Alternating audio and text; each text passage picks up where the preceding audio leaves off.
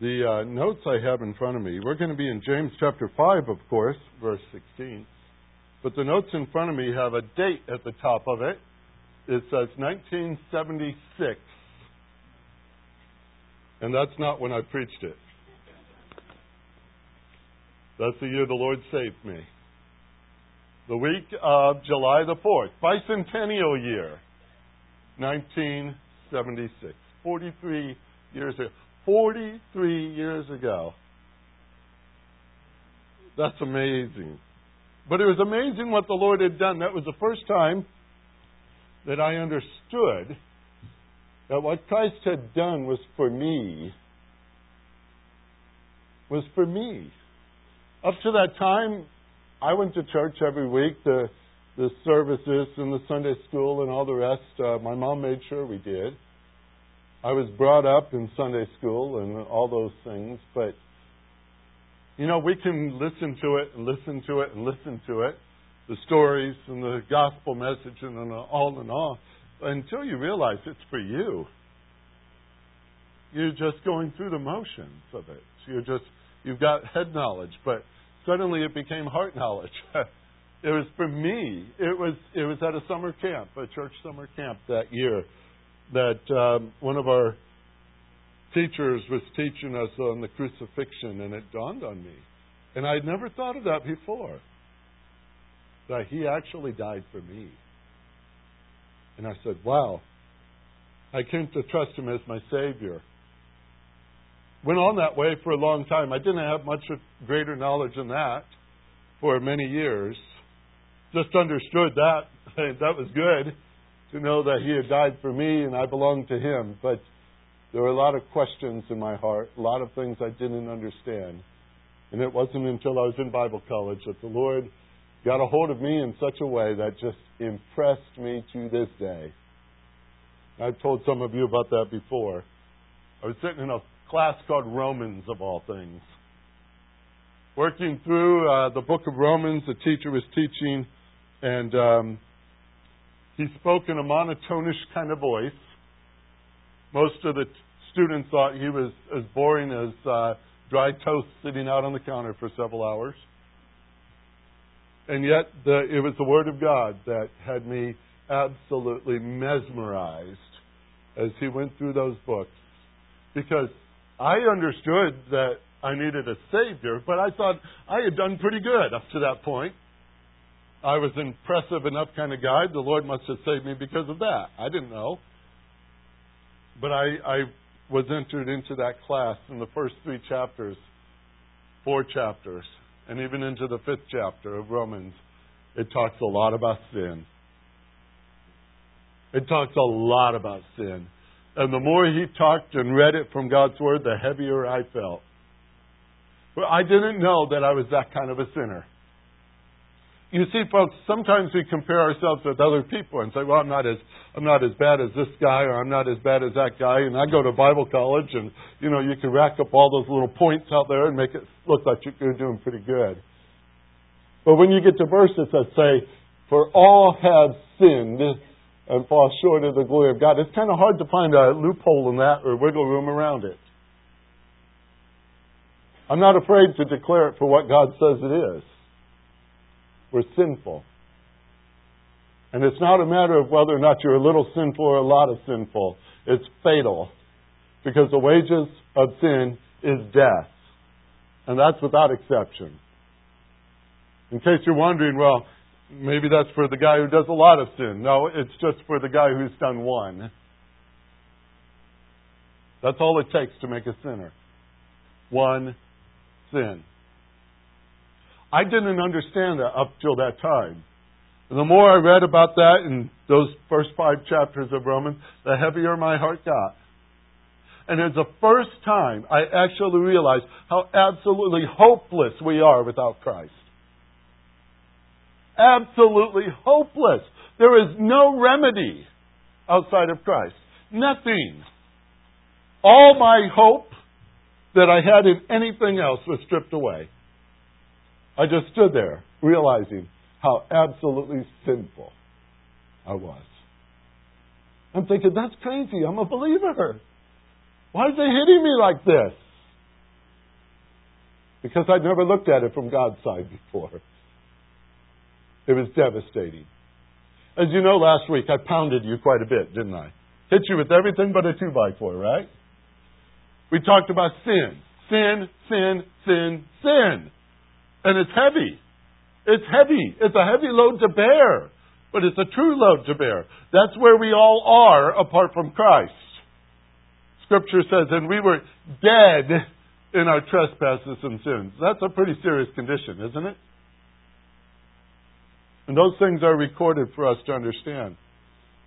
That's why Romans 5:8 means so much to me.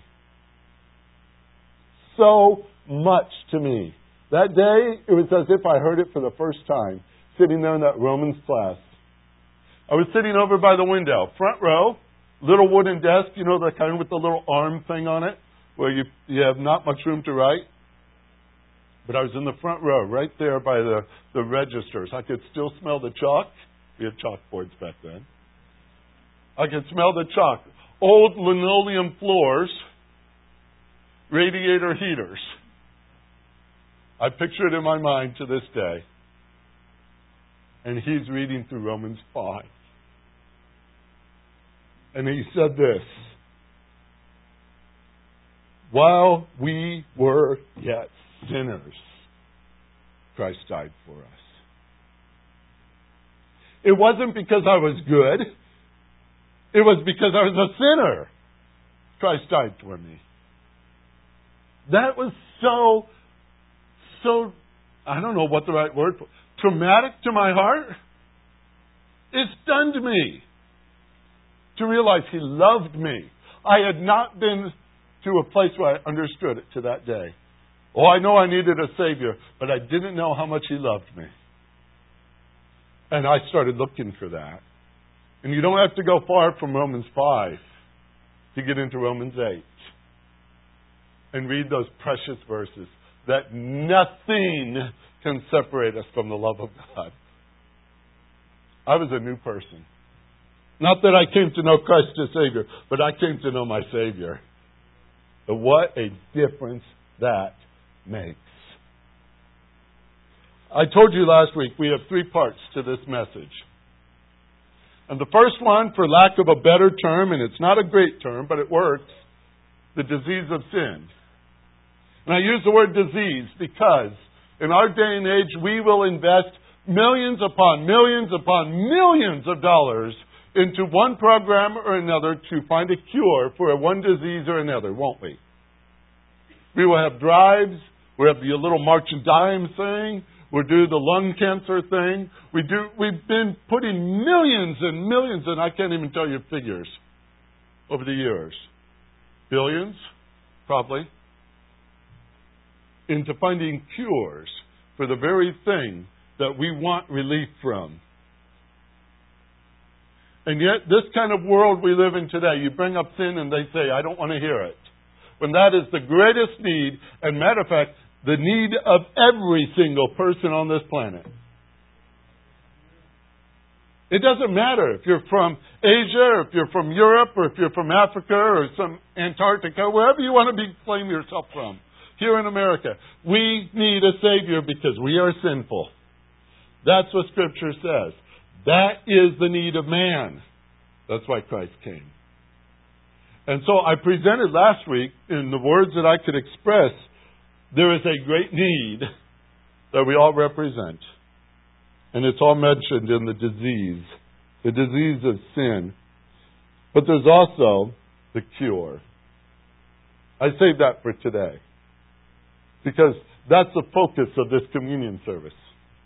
That's the focus of what we want to talk about. And the reason I'm doing this is because in verse number 16, it uses two words that stand out. And if we don't have them in the right place, we're not going to understand the verse.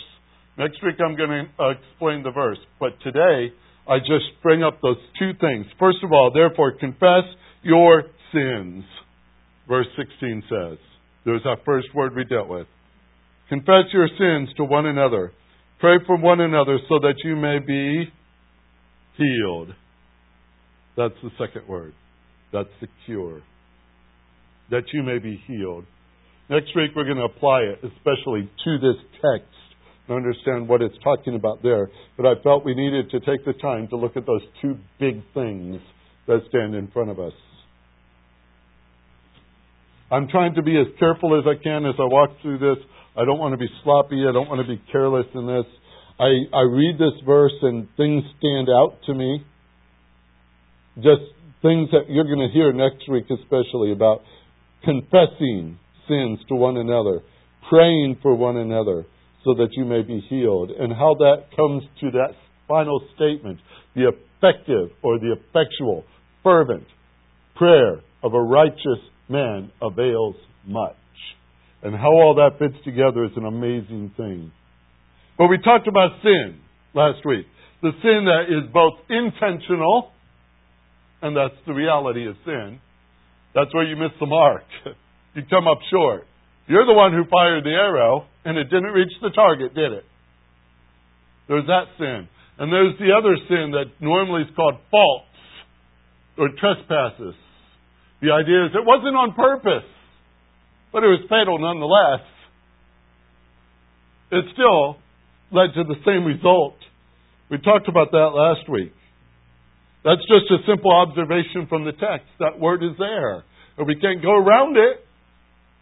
So let's understand it. Sin is big.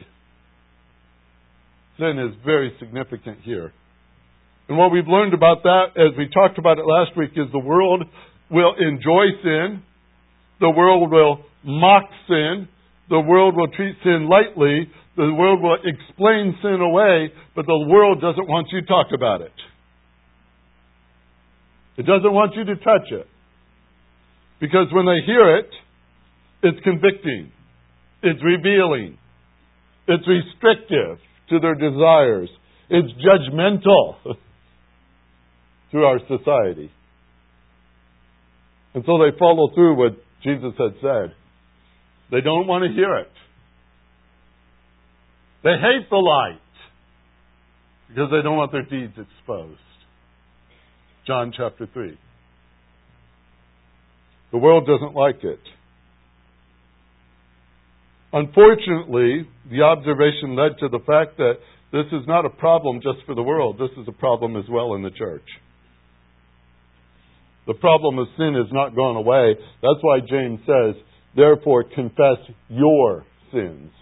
He's talking to believers, to one another. And pray for one another so that you, that's personal, may be healed. It gets back down to you and your, me and my. Those are eye-catching phrases because we want the world to see what the Bible says about sin, but what we need is for the church to see what the Bible says about sin. It's very important because it damages the body of Christ. It damages the life of faith. We're studying living faith, aren't we? Yes. Sin is a big issue, folks. There is a need for healing. Need for healing. So that you may be healed. Let's go there now. I'm actually starting my notes now. You ready? Just so you know, that was our introduction to lead us to what we're going to look at right now. The word for healing here in the Greek text is to cure. It's an interesting word. The verb is to cure. To make whole. We have the word heal. I want to ask you something. Just, you don't have to answer out loud, but think this through. When he says, so that you may be healed, is he talking literally? Is he talking symbolically, figuratively, spiritually, physically? It's interesting. There are some who go one way or the other way, and some go very strongly one way or the other way. I was asked that when I was ordained in my ordination council, when it says, for by his stripes you are healed. What does that mean? What does it mean that you're healed? Well, I want to ask you a few questions as we go along, but this is my first one. If we're talking about something literal and we're talking about something physical, if we are, can sin damage a body? Oh, yes, it can. Oh, yes, it can. We know that, too. I don't even have to go far into this. I'm going to get rid of these notes. You guys know the answer. The disciples were walking with Jesus one day. Remember? They came across a man who had been blind from birth. What was their first question? What did he do? What did his parents do that this man is born blind? They assumed something. They assumed that he had sinned because he was blind. Or that his parents had sinned.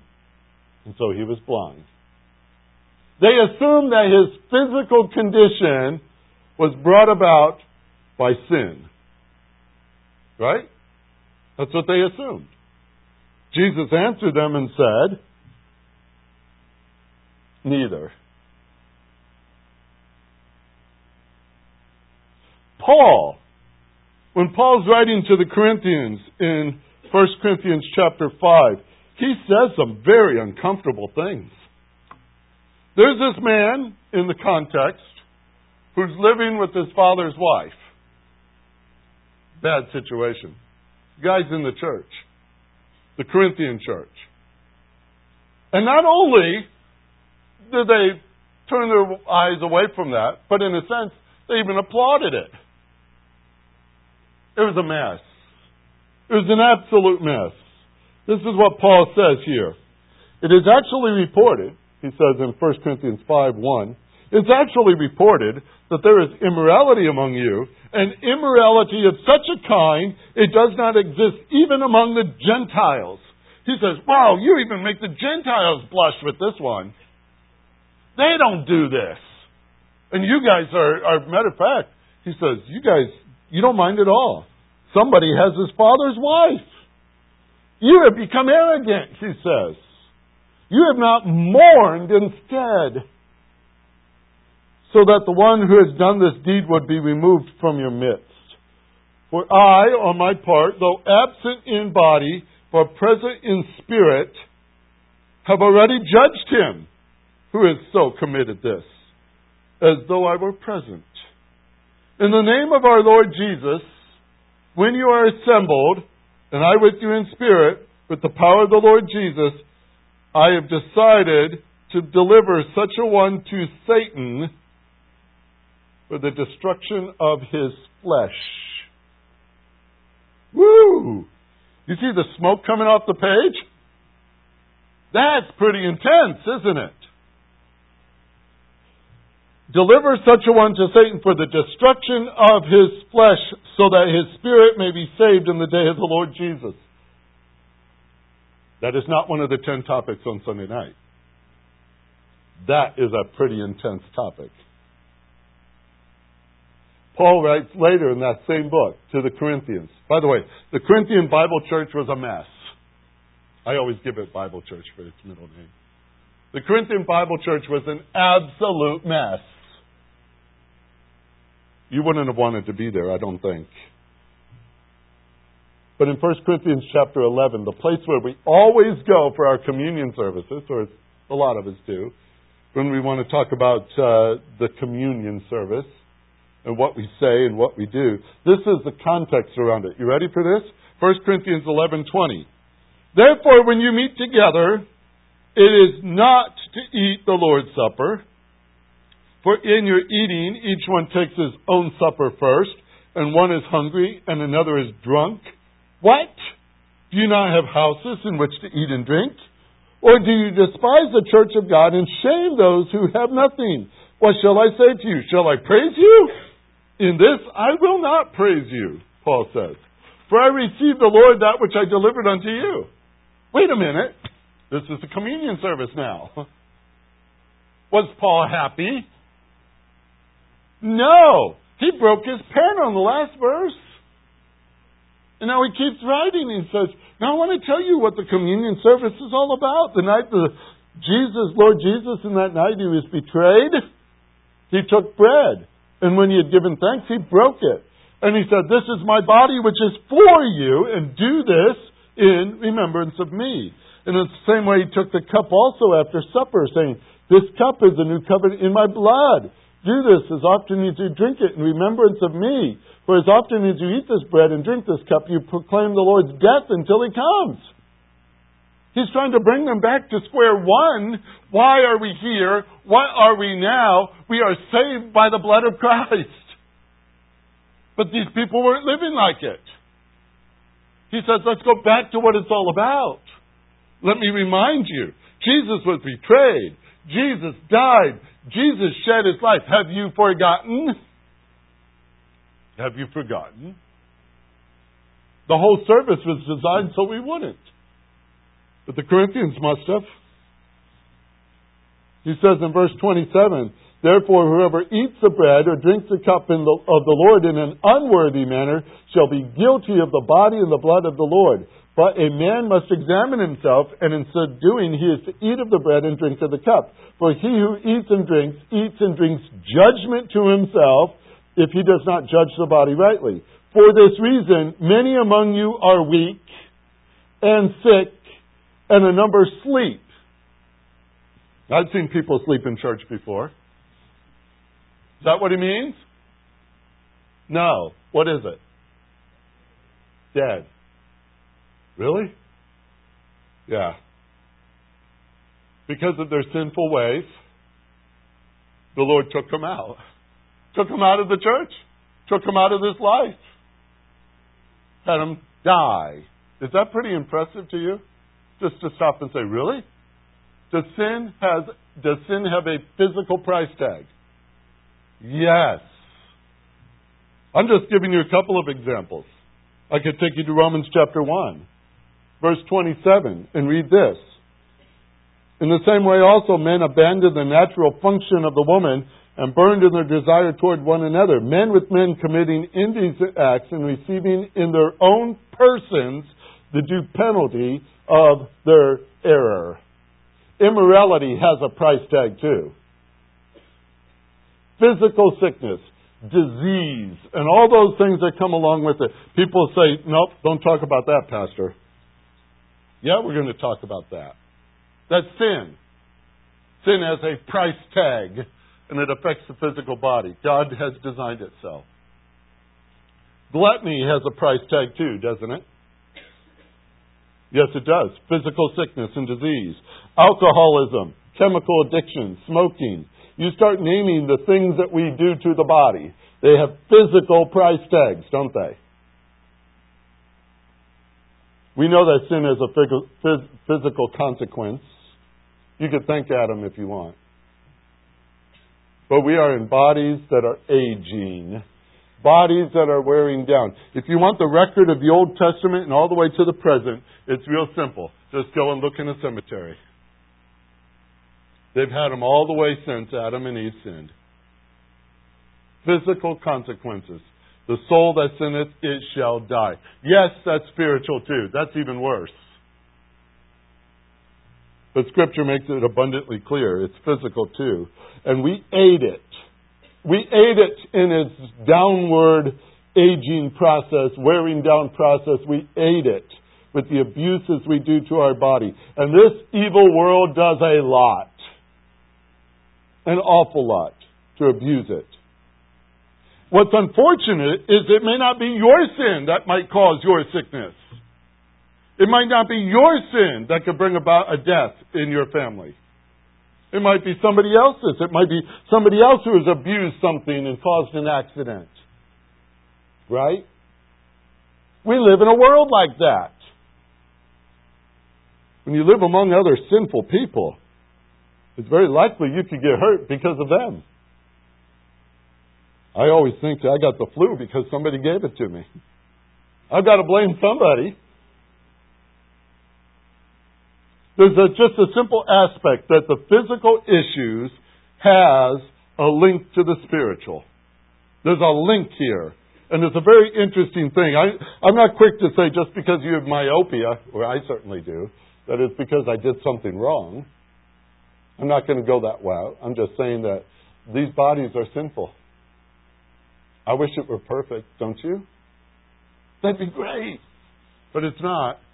It's a reminder every single day, and some of us have plenty of reminders, don't we? Plenty of reminders. What's all that about? Ultimately, we need a cure. We need a cure for sin, the sin issue.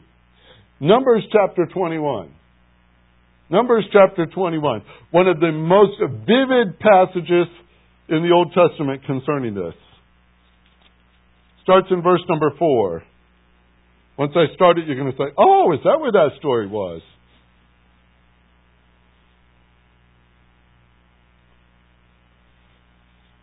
It starts in verse 4.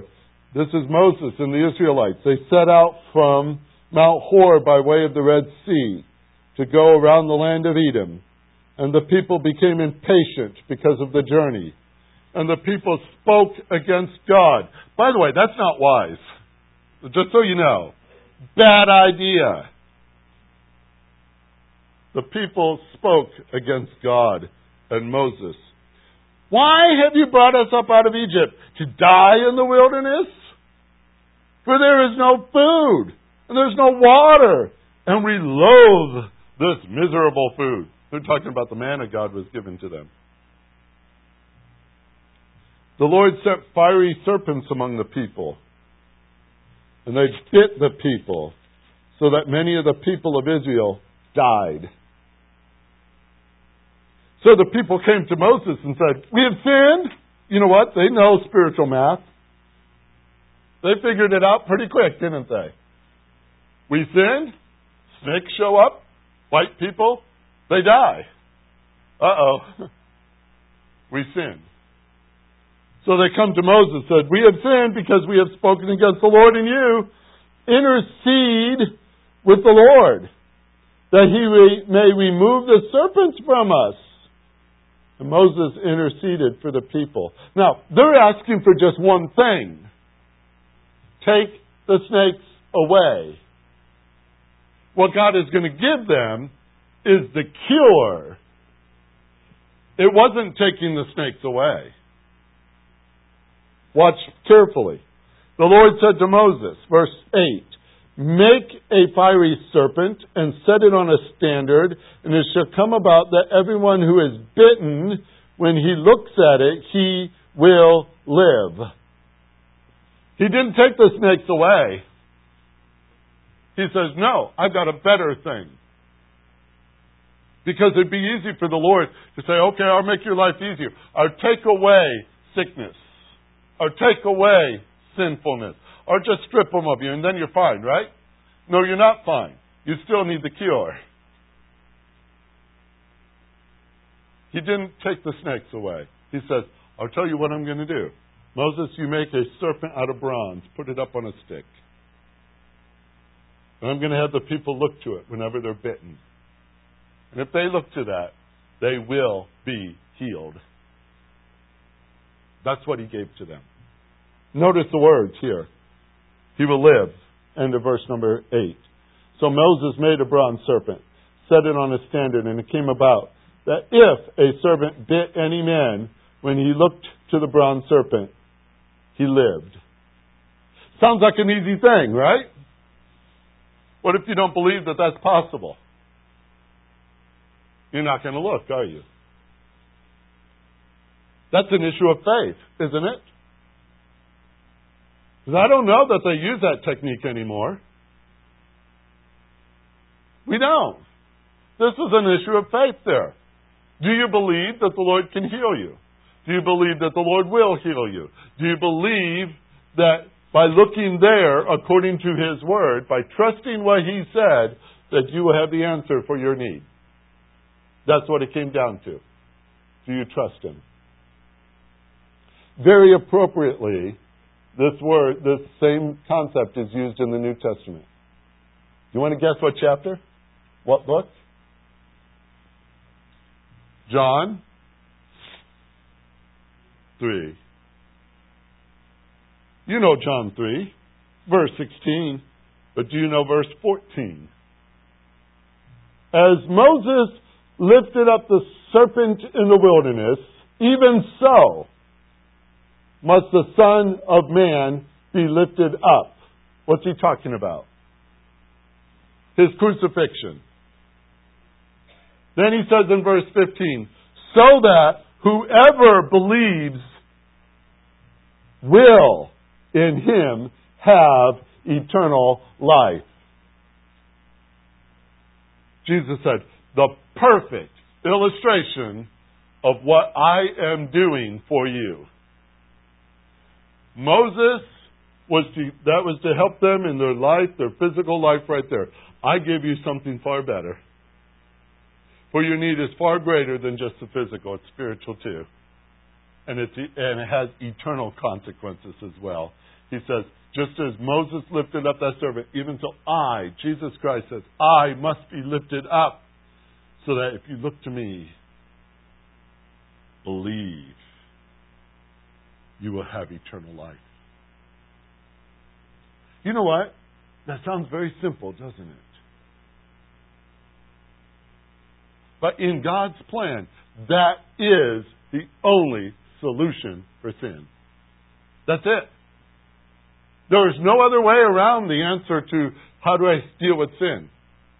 It's not about what you can do, the works you can add up. It's not about your dedication, your motivation. It's not about your family. It's not about your wealth. It's not about your attendance in church or Sunday school. It's not about being a missionary. It's not about anything else but your faith in Jesus Christ. That's it. Because Jesus made it clear, and he said it so simplistically. I am the way. I am the truth. I am the life. And no one comes to the Father but through me. Only me. That's it.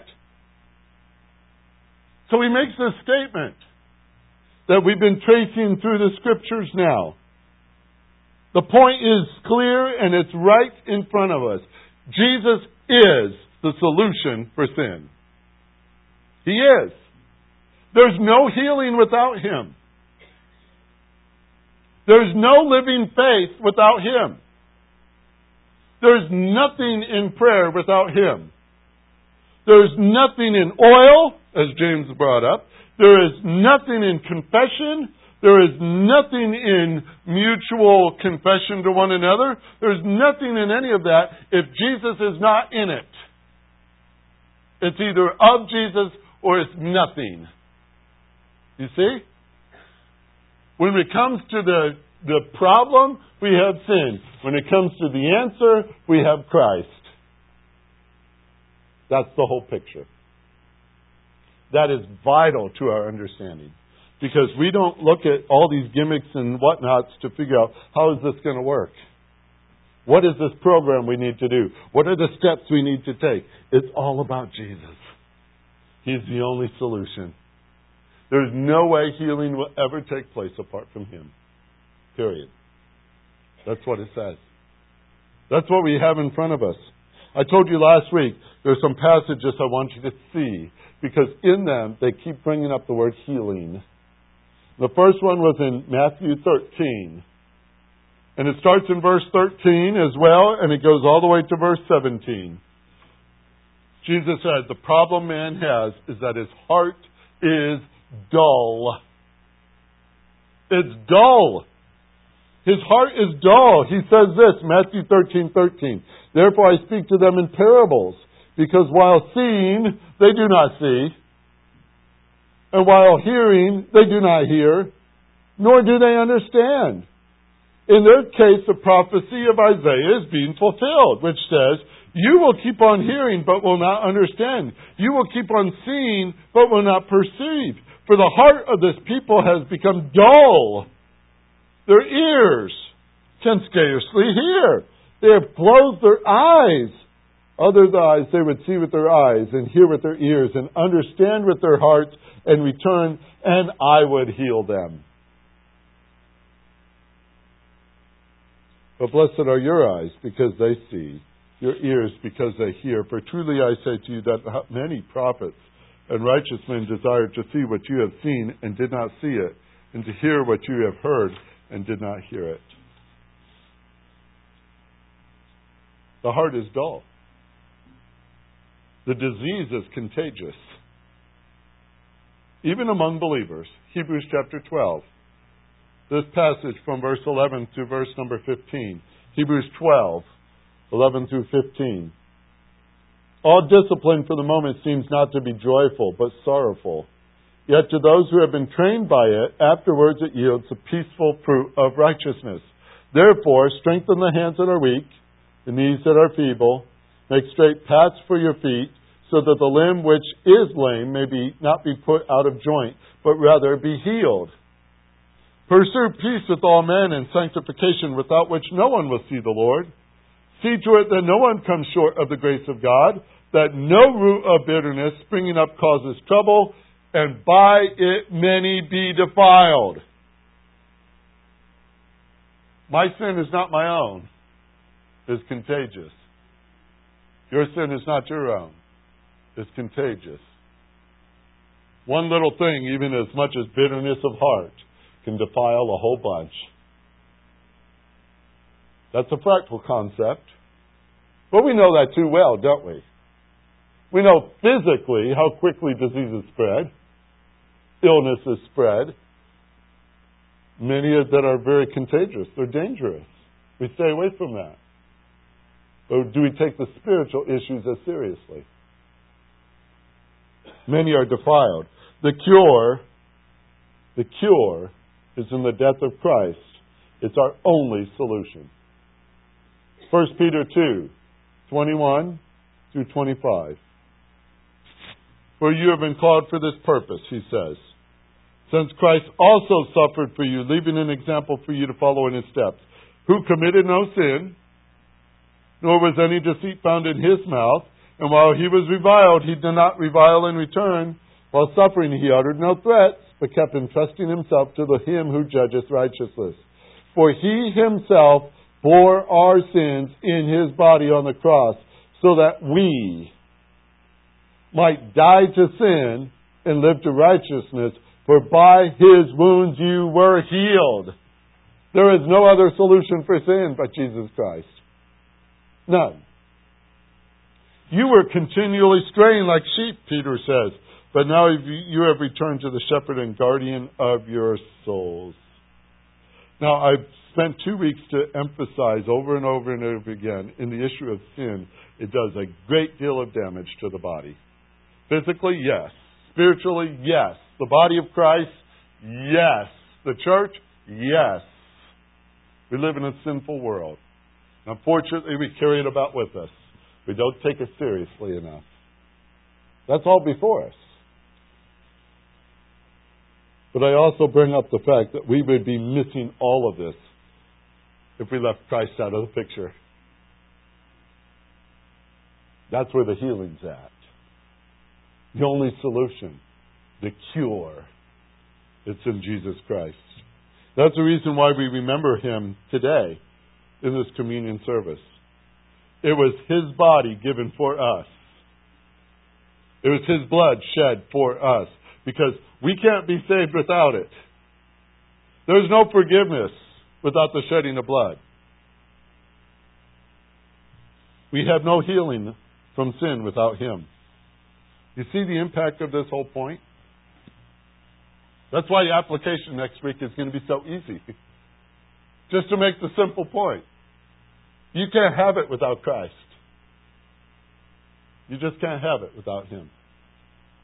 Do you know Christ is your Savior? 43 years ago, I understood it for the first time. I needed a Savior. I needed a Savior.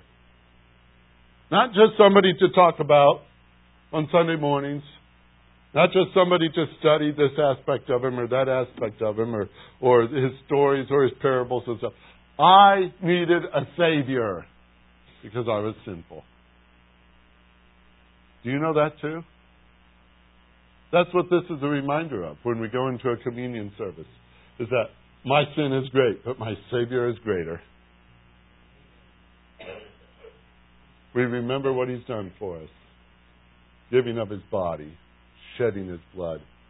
I always say there's two things that we ought to be mindful of when we go into a communion service. The first is, how great is our sin? That ought to humble us to the core every single time. To think that it's because of our sin, somebody died. That's incredible to think that way. That's one thing I try to think of every single time. It's my sin that took him there. It's my sin that he bore on the body. I did it. But I also remember I ought to be the most thankful person on this planet that he took my place. And he did it willingly out of his love for me. That's incredible. This morning as we partake together of this communion service, number one, you must know Christ as your Savior. This is a reminder of what He has done for you. This is your way of testifying that that is true. I believe that. I take of this bread and I take of this cup because this is personal to me. This is what He did for me. If you've never received Christ as your Savior, don't take of the cup. Don't take of the bread. Let it just pass by. But as it passes by, think about what you're doing. Think about it. He has offered to you eternal life if you would just believe. If you would turn to Him, He will give you forgiveness of sins. He promises, whosoever believeth in me shall not perish, but have everlasting life. Do you want that gift? You can have it right now. You can receive Christ right now. Call upon His name and He will save. That's what the promise is. And if you've never done that before, let it pass by because you haven't done that. Think about the fact that He's offered it to you. He's offered it to you. So, as we partake, and I'll have the men come forward here this morning, as we partake together of our communion service, let us remember the depth of our sin, and let us remember the love of our Savior. And let us be thankful people.